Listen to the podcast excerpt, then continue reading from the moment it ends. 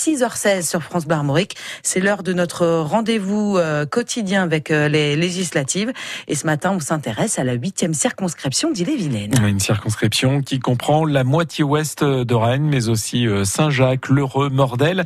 Écrit après avoir été entre les mains du PS, a été remporté en 2017 par Florian Bachelier qui se représente et qui a face à lui 13 candidats que François Rosy a interrogés sur la question de l'âge de départ à la retraite. Pour le candidat des Républicains, l'étudiant de 22 ans, Maël Tournade, il faut repousser l'âge légal de départ à la retraite de 62 à 65 ans. Il faut dire aussi à nos compatriotes qu'on vit plus longtemps, en meilleure santé, qu'aujourd'hui notre système de finances publiques, il est mauvais et que si on veut aujourd'hui faire en sorte d'économiser euh, là-dessus, il faut pousser euh, l'âge de départ à la retraite. C'est quand même une, une, économie en repoussant à 65 ans de 21 milliards d'euros, ce qui n'est pas rien. Ça représente 1% du PIB. 65 ans aussi pour le candidat de la majorité présidentielle, le député sortant de la 8e circonscription d'Ille-et-Vilaine, Florian Bachelier, avec une adaptation en fonction de la pénibilité. Il y aura une grande conférence sociale avec les partenaires sociaux, avec les syndicats euh, à la rentrée. L'idée étant de déterminer finement, enfin le plus finement possible, quels sont les métiers difficiles physiquement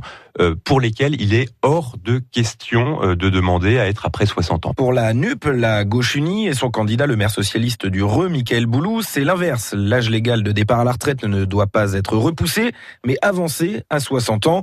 Comment financer cette mesure alors que les caisses de retraite publiques sont en déficit? C'est financé. En fait, le financement, il faut élargir la source de recettes euh, aux revenus qui aujourd'hui ne cotisent pas, comme les dividendes, la participation, l'épargne salariale et créer probablement une surcotisation euh, pour les hauts salaires, c'est-à-dire euh, ceux qui sont supérieurs au plafond de la sécurité sociale, soit 3400 euros par mois. Avec ces mesures, on peut financer euh, cette avancée sociale. La retraite à 60 ans avec 40 années de cotisation, c'est aussi la proposition de l'Union démocratique bretonne et son candidat, le conseiller municipal du Reux, Joël Le Gall.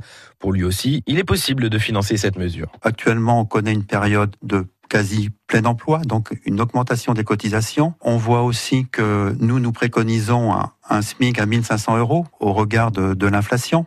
Donc c'est quelque chose qui nous semble réaliste, mais qui augmentera aussi les cotisations retraite. Pour le candidat du parti d'Éric Zemmour, Reconquête, il faut relever progressivement l'âge de la retraite à 64 ans à l'horizon 2030.